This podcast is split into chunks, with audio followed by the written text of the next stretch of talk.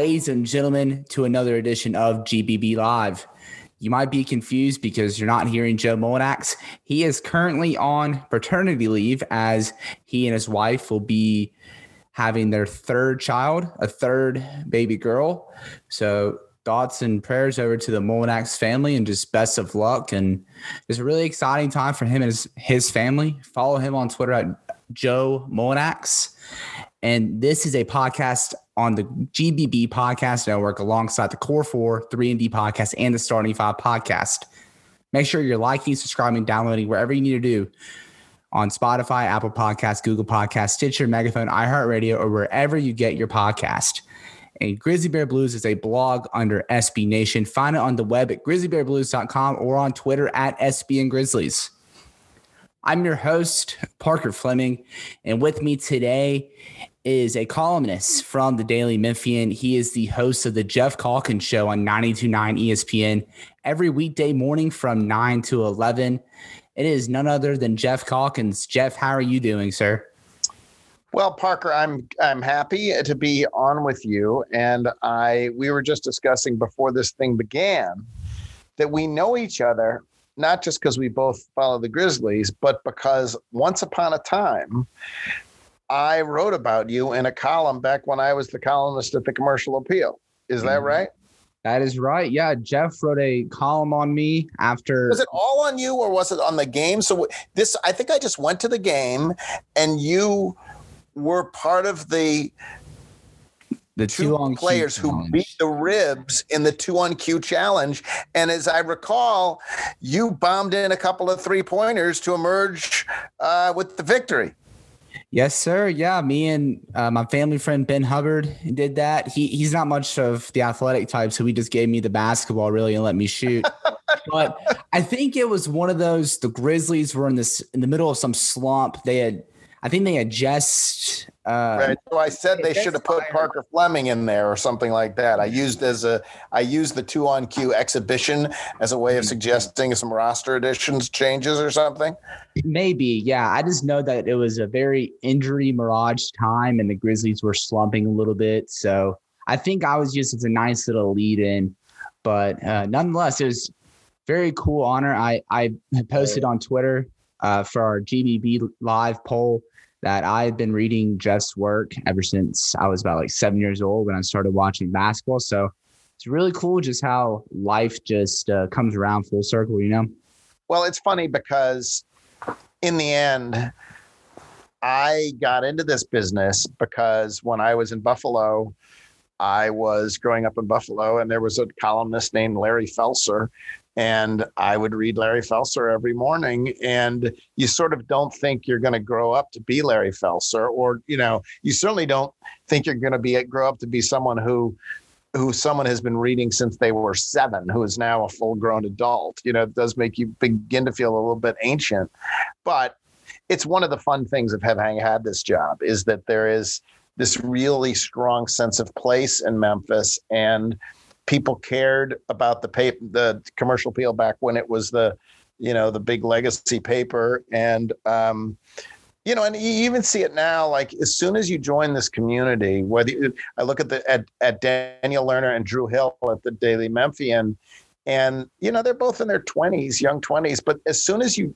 join the media community here, you're part of a larger community, and and Memphis has a real relationship with the people who write and talk about uh, the sports teams they love, and it's one of been one of the real pleasures of of having this job for so long.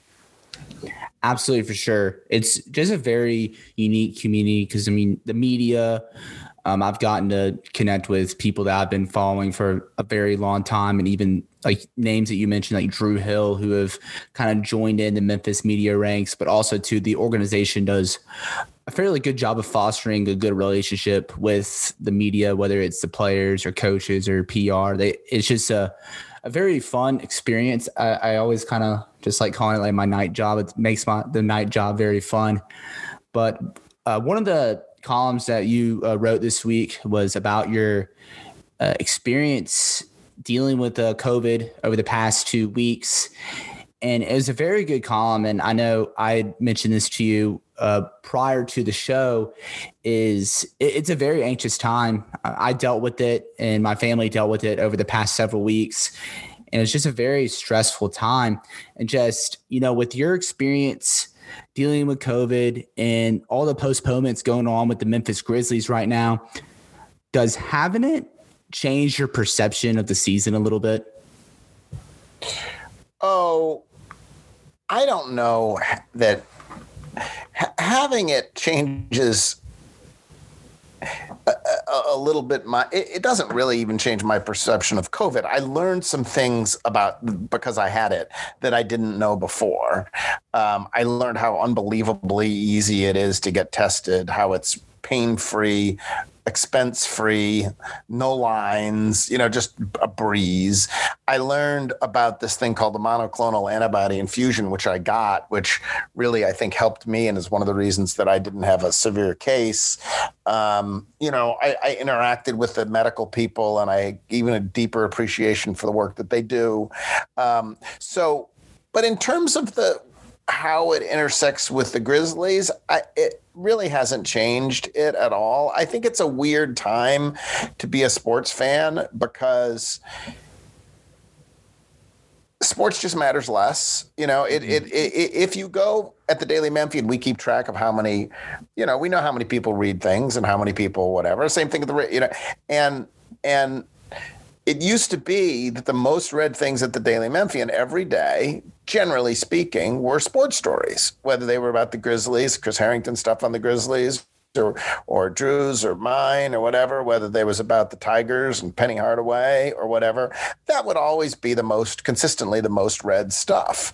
And it's just not anymore, you know. And it's it's it's it's because people are much more apt to read about the vaccination you know ridiculousness going over at the Pipkin building and how the lines are hours and hours and hours long and people are being turned away. People are thinking much more about vaccine and COVID and politics and all of that. And sports has, I think, to some extent, um, receded in in the importance for people. And so it's been an odd time, and I'm just grateful. I am grateful that we have games at all. And hopefully, as the season progresses, we will have fewer delays. Um, but I'm to the point, like with the Grizzlies are on this, you know, ridiculous break right now. I'm not angry about it. I, it's just it. If I'm if I was going to be about angry about things, I wouldn't waste it on being angry that the Grizzlies haven't been able to play for X amount of time. I would be angry about, you know, whatever people dying, or I'd be angry about, uh, you know, people missing being out of school for all all these years, you know, this year, or I'd be angry about, or personally, I could be angry because I had, you know, a kid graduated from college and a kid graduated from high school, and another kid is having a freshman year in college, and they're not, not anything like. There's a lot of things you can be wrought up about, and none of them for me really involve the Grizzlies. I'm just grateful that we get to see them at all, and that we get to continue to build with this, you know, really young and exciting team.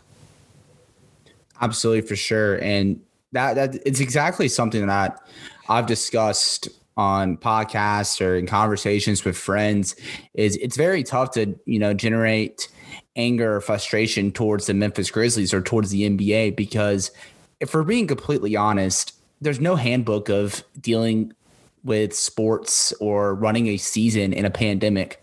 We've seen all these different rule changes over the past several weeks with the NBA because all of us are learning on the fly and even the NBA we've seen we just saw it with the NFL we just saw it with the MLB the MLB had somebody celebrating in their World Series celebration who had tested positive for COVID like that night or the very next day.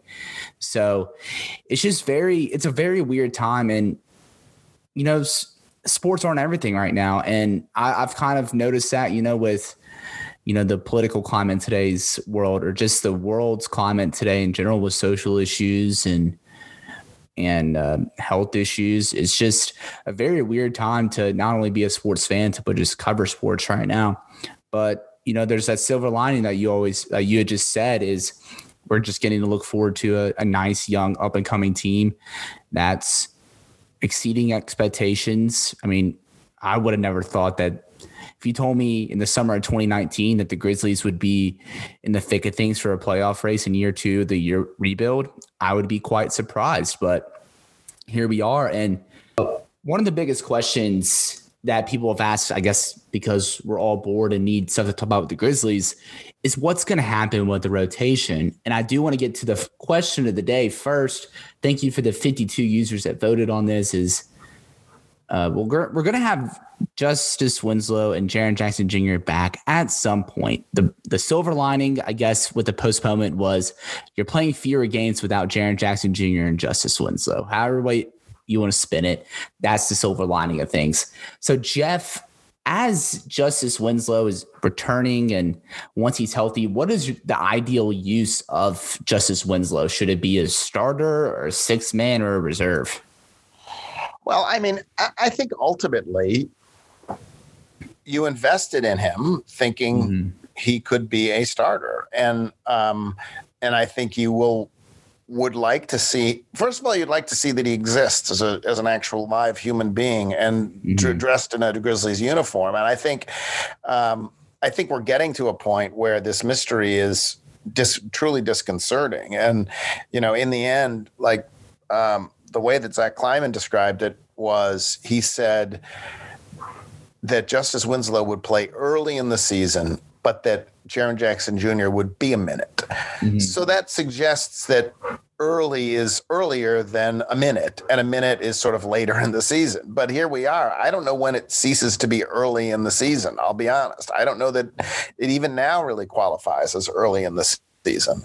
But I think, I mean, I think the, the, the goal is is ultimately to see whether he can be your starting small forward. But um, but I, I, don't think you have to thrust him in that role instantly. And I, I, will tell you, I don't get so. For example, I mean, I've observed from afar as people argue about whether Desmond Bane should start or not start. I, I really am to the point with this team that I don't particularly care as long as he's getting minutes, right? I, why does it particularly matter? I don't think it particularly matters. And so um, I'm not, I haven't been campaigning for Desmond Bane to start. And I, at this point, if, if, if Justice Winslow had been healthy at the start of the season, I imagine they would have started him as the, you know, starting small forward. But given that he will be picking up the season on the fly, I expect that he will start by coming off the bench. And um, but like when is he coming back relative to when Jaren Jackson Jr. is coming back? I don't think we even know that anymore. We thought it was going to be a Justice first and then Jaren Jackson Jr., but we don't really know. And so, you know, so much of this is fitting pieces together. But ultimately, I think the Grizzlies they did what they did and invested what they invested because they want him to be your starting small forward. Absolutely, yeah. And let's be real, Justice Winslow is almost everything you've been searching for since the Grizzlies traded away Rudy Gay in 2014. You saw, but the Grizzlies been trying this literally ever He's since they traded that. Honestly, I think I think a healthy Chandler Parsons is more oh. of what you were looking for, yeah. right? mm-hmm. because Justice Winslow isn't a shooter, um, eh, not a pure shooter. That's you know, and so, but he's a lot of the things you're looking for, right? I mean, he's, and I and I think I think in our imagination, because we haven't seen him, he's even more. We just think of the, the, you know, this, we think of what he was supposed to be coming out of college and we think of the upside. The truth of the matter is, is as an actual player, um, he hasn't been particularly more effective than Kyle Anderson over the course of his career. And, um, but he is a lot of the things he can guard, uh, he can create, um, he can shoot, but he's not a knockdown shooter. Um, and, but yeah, and and in the end, he's also only under contract, you know, for this year. So you have to see him because you've got to decide whether you're going to exercise the team option to keep him for whatever I think it is 13 million bucks heading into next year. So I do think there is some impatience, and I think it's justifiable impatience on part of the fan base to see what they have in him. Yeah, for sure. Because I mean, there were a lot of opportunity cost with Justice Winslow. The Grizzlies basically punted on free agency last offseason because they didn't go after or because they traded for Justice Winslow. And I know like you've had these emergences from that free agent class, like a, a Jerami Grant or Christian Wood or uh, Malik Beasley, players like that. So, I mean, there's obviously frustration with that. And I, I did a, a, little bit of a deep dive on cleaning the glass uh, analytics tool over what would be the cap space that you can open up if you didn't exercise that team option and you just uh, renounced his bird rights and you can they could open up 25 million dollars in cap space and retool around that however way they want to. So yeah you do you there is that little bit of frustration because you want to see what he can be because you know he's kind of the embodiment of what coach jenkins is trying to build within this Memphis Grizzlies culture of having multiple playmakers on the floor that could defend multiple positions and get out and run, play in pace, and also too just a good culture guy. We've all we've already seen that on on social media with uh, Jaren Jackson Jr. and Brandon Clarke. Uh, when when he's on the bench with the team, it, it's looking like he's gelling. I mean, you saw Ja Morant and and him uh, taunt DeAndre Jordan after getting dunked on by De'Anthony Melton. That melted a lot of hearts of G and G fans, including mine.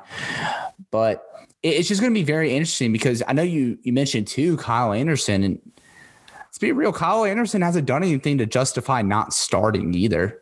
So well, that's absolutely true. Like he's been, yeah. Um, it, it, I, I agree completely. I mean, Kyle Anderson has been one of the happy surprises. Now, obviously, he's played as many minutes as he has because of you know who's missing. He's such a jack of all trades. He can, you know, you've had problems at the point guard, you've had issue injuries, so he can help you at the point guard. You've had problems at the four. I think he's probably best at the four. Or depth, Issue, you know, somebody obviously missing Jaren Jackson Jr. So what it'll be like, that's an interesting one. What will his role be when when and if this team returns to full health is part of the mystery. And then the other thing is obviously is they just they have a lot of wings. Um, and and there's not clear separation with the wings, and so you know they don't have a lot of great wings, but they have promising wings or interesting wings, or and so then how you sort that out both over the short and long term seems to me to be one of the it's one of the fun things when you start thinking about the roster who's going to be here and who is not Mm-hmm. For sure. And I think one of the biggest questions within that right now is that logjam within the backup two guard position because it's a little it's a little weird because right now it looks like Coach Jenkins' favorite is Grayson Allen. And I know Joe has kind of written on how he fits Grizzlies basketball and that he's going to shoot a lot of threes. He can put the ball on the floor and facilitate an offense a little bit. And he's he's not a great defender, but he's at least feisty and kind of cares on that end. And then, but you also have Desmond Bane, who is shooting 49% from three, and that's been a sore spot for the Memphis Grizzlies forever. He's actually a guy that can fit into the term, uh, fit into the plans long term next to Ja Jaren. And then also too, you have De'Anthony Melton, who they just put in a, a decent little financial investment on, who caught a DNP in the MLK game. So when it comes, and that tenth spot's going to come down to that two guard spot. Geoff, you're Taylor Jenkins right now. Who would you prefer to put in at that backup shooting guard role? Well, to me, the interesting thing is is like what's the plan going forward, right? What what what is whatever you think the goals of this season are, and obviously the, they they want to win as many games as possible. They're not you know they're not trying to shape anything around draft picks or anything else, but at the same time, the real goal of this franchise now, it seems to me, has to be sifting through all these pieces and seeing what they have. And to me, the most intriguing piece, and putting setting aside Dillon Brooks and what he's going to be for a minute, is um, is Desmond Bane because you have him. You know, you, you the, Grayson Allen. You're, you, I think, two more years. Like you, you Grayson Allen, his contract is going to force a decision on him before we have to make a decision about well, they have to make a decision about for example desmond Bane. i just think contract I, I i so i think the most intriguing player there is desmond Bane. and i don't think it's simply because he's the shiny new toy i think it's because as you suggest he is um, he, Grayson Allen is sometimes a shooter in theory, but he's not always a shooter in, in in fact. He has a good looking stroke, and you hope it'll be consistent, but it's not. I think, to me, over the long haul, you're looking at you know, Desmond Bane as a, as a, it seems to me, as more likely to be here five years from now than mm-hmm. Grayson Allen, who I think is less likely to be here five years from now. But then the real question is: Is any of are any of these players, including Dillon Brooks, a starting two on a really good team? Do you have right now anyone who either is or you can imagine developing into the starting two, or for that matter, the starting three? What's your answer to that, by the way? Who on this team is could be the could turn into the starting two or the starting three on a Western Conference Finals team? When it comes to that question, I think the only player I can really make an argument for is Desmond Bane. and I know I'm like one of the bigger uh, Dillon Brooks advocates on uh, Grizzlies Twitter, me and, and 929's Connor Dunning. We we like to call it Dillon Brooks Island, but I right. do think he's more of the the uh, six man bucket getter kind of player. And with his extension, he's nice trade fodder because around the league, people see, oh, he's a six six wing that can defend multiple positions and score at three levels. I would let's see what we can get with for this guy. He's the guy that you can realistically put in alongside probably Brandon Clarke too. You could put him into a Zach LaVine or Bradley Beal trade if the opportunity presents itself.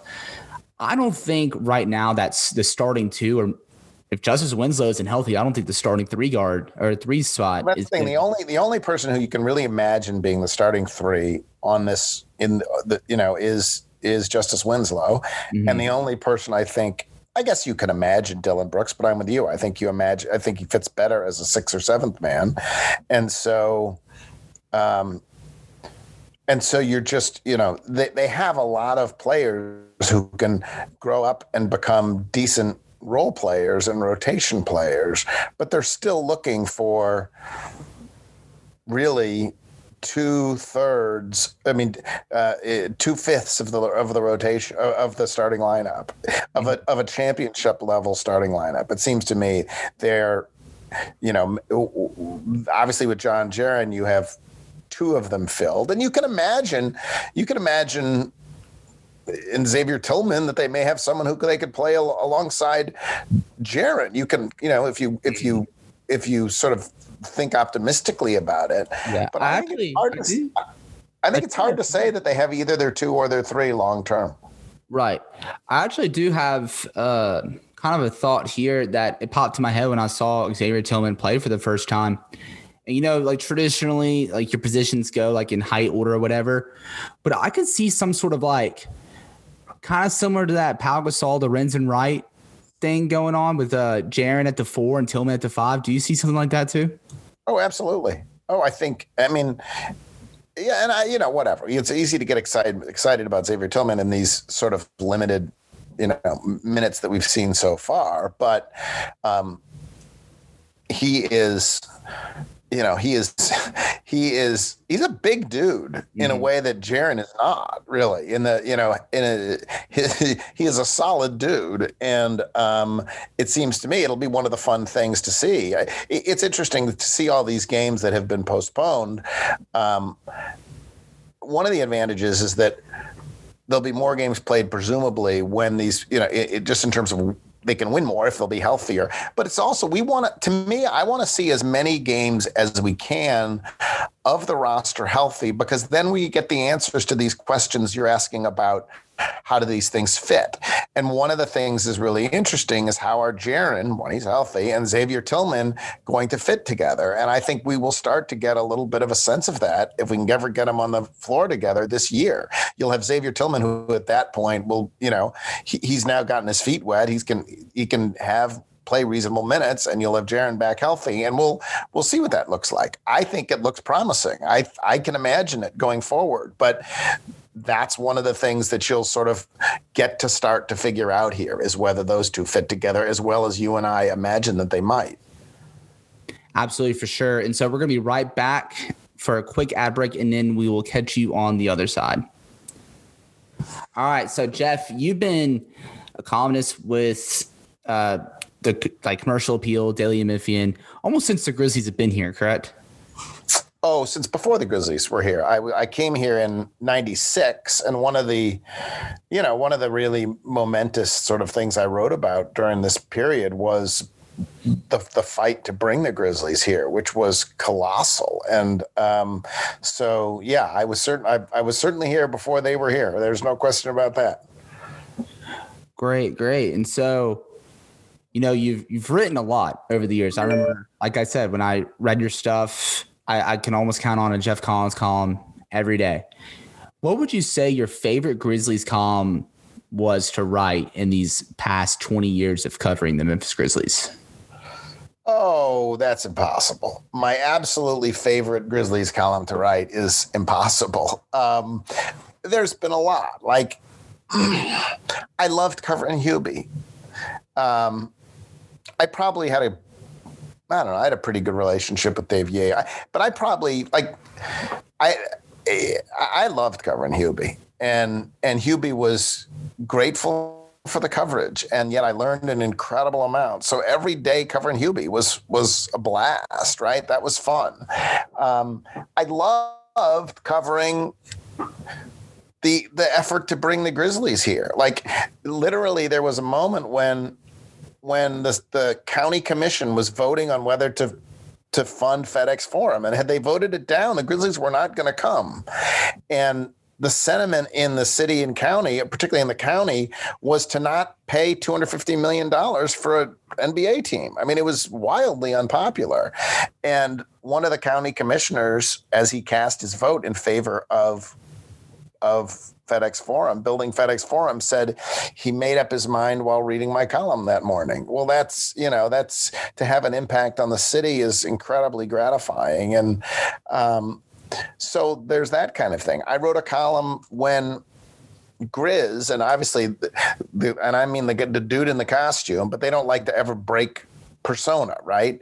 Um, but I wrote a column about his his fight with cancer, and um, that was really emotional. And um, so those are fun. I did a column once where I, I wound up for reasons, complicated reasons, because of something the Grizzlies did, I ended up having to play Christmas carols on my tuba outside uh, the pyramid before a Grizzlies game because of a column I'd written that was kind of hilarious. But it's unquite for all of that. The most fun was covering the Grizzlies during the height of the Core Four era when they changed the way the Memphians think about themselves in the city. Like it was writing about Shane Battier hitting that shot to finally get a playoff win for the Grizzlies, and then driving to Houston because his baby was his was was being delivered, and so he hits the shot, and then he has to get immediately in the car in, and and drive to Houston.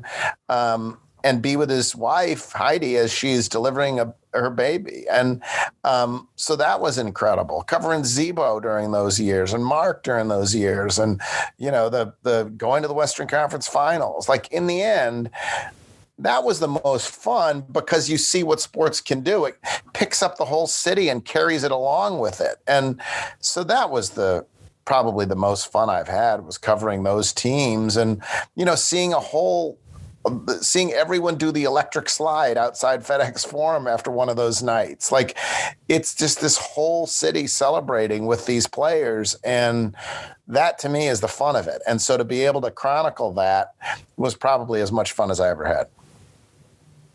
Absolutely. And even just being a part of all that. I mean, as when I was growing up, like I grew up on G&G Grizzlies in my middle school and high school years and just being able to go down to games and and really just it was just a fun atmosphere to be a part of.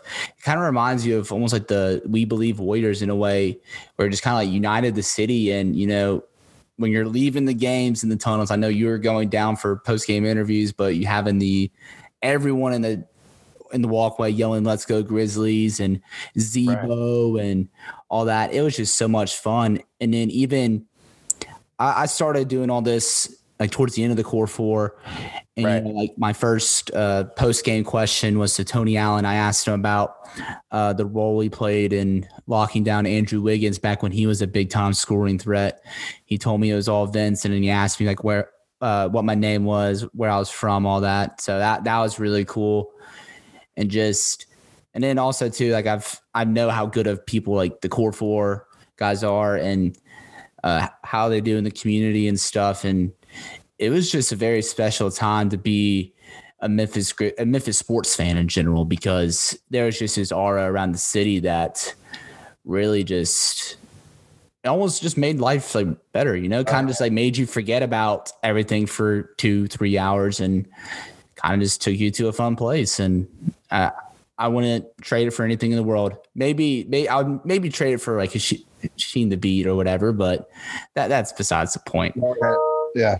Yeah, no, it's it's been it's been a blast, and it's been and now you what you can see is it's amazing how quickly they've gone from, you know, finally realizing they had to rebuild that team, and turning it into, uh, obviously with with the, with, you know, getting lucky in the lottery helped immensely, um, but already turning it around and being able to point it back in the upward direction. And you can now imagine that someday there will be a ride that will be as fun as the last ride and could even go further. Absolutely, for sure, and that that's just a testament to uh, the new front office and the regime that they did. Like honestly, I never thought that the Grizzlies can turn Mike and Marc at their age into what they did. Granted, lottery luck helped, but also it laid paved the way for you to get guys like Brandon Clarke, De'Anthony Melton, uh, Grayson Allen, Desmond Bane, Xavier Tillman, among others. And uh, Geoff, I do want to get you out on this. I mean, you've covered the team for about 20 years now. You've gotten to, you know, watch a whole lot of different players play. And, you know, I think the core four is really just kind of the pinnacle for uh, most Grizzlies fans as far as their favorite players go. Ja, Jaren are inching their way up towards that top spot. Who would you say is the most underappreciated Grizzlies player in your mind in Grizzlies history? Unappreciated in Underappreciated, Grizzlies yeah. history.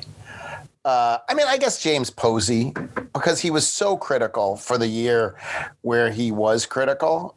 Um, uh, you know, Pau. I think Pau may be the most unappreciated.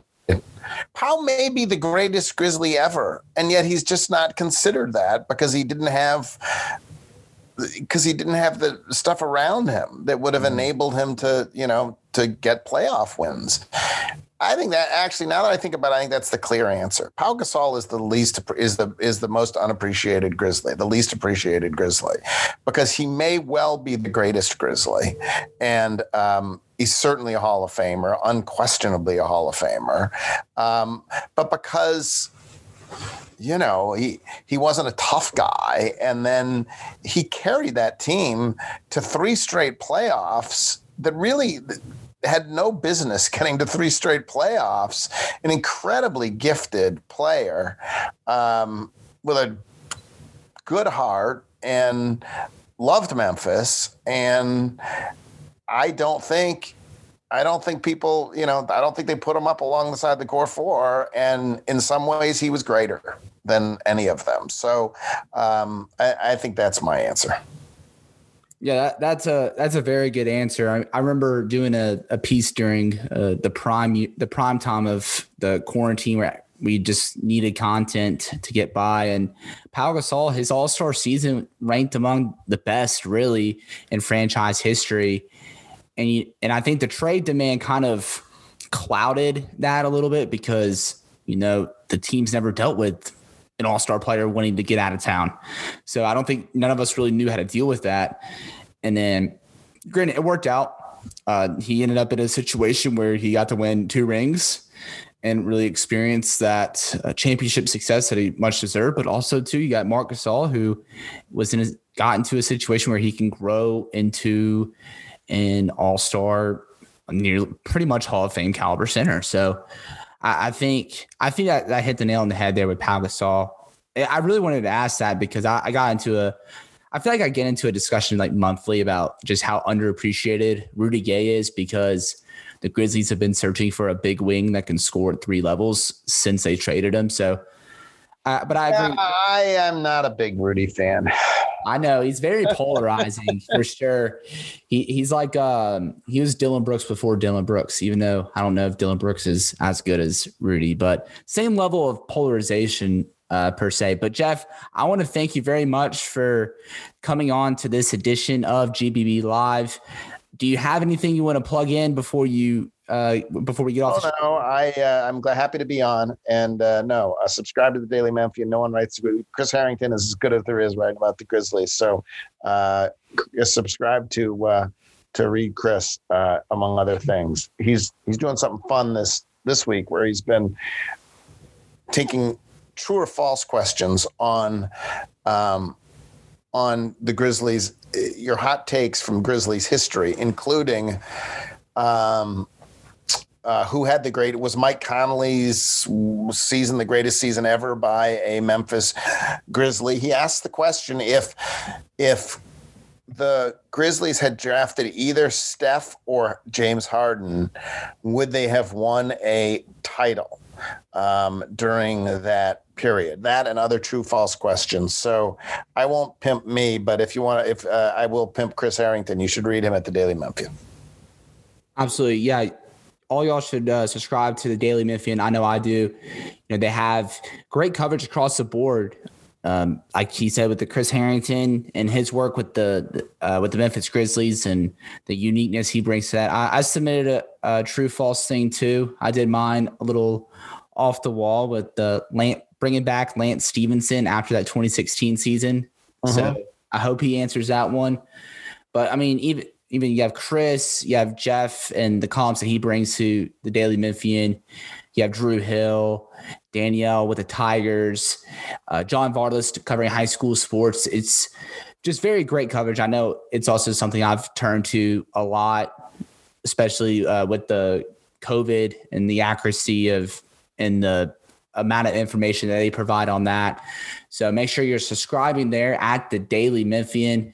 And make sure y'all are also reading Grizzly Bear Blues on the web at grizzlybearblues.com or on Twitter at SBN Grizzlies. Like and subscribe and download to the Grizzly Bear Blues Podcast Network. And make sure you're following the podcast on Twitter at GBB Live and follow me on Twitter at Paka underscore Flocka.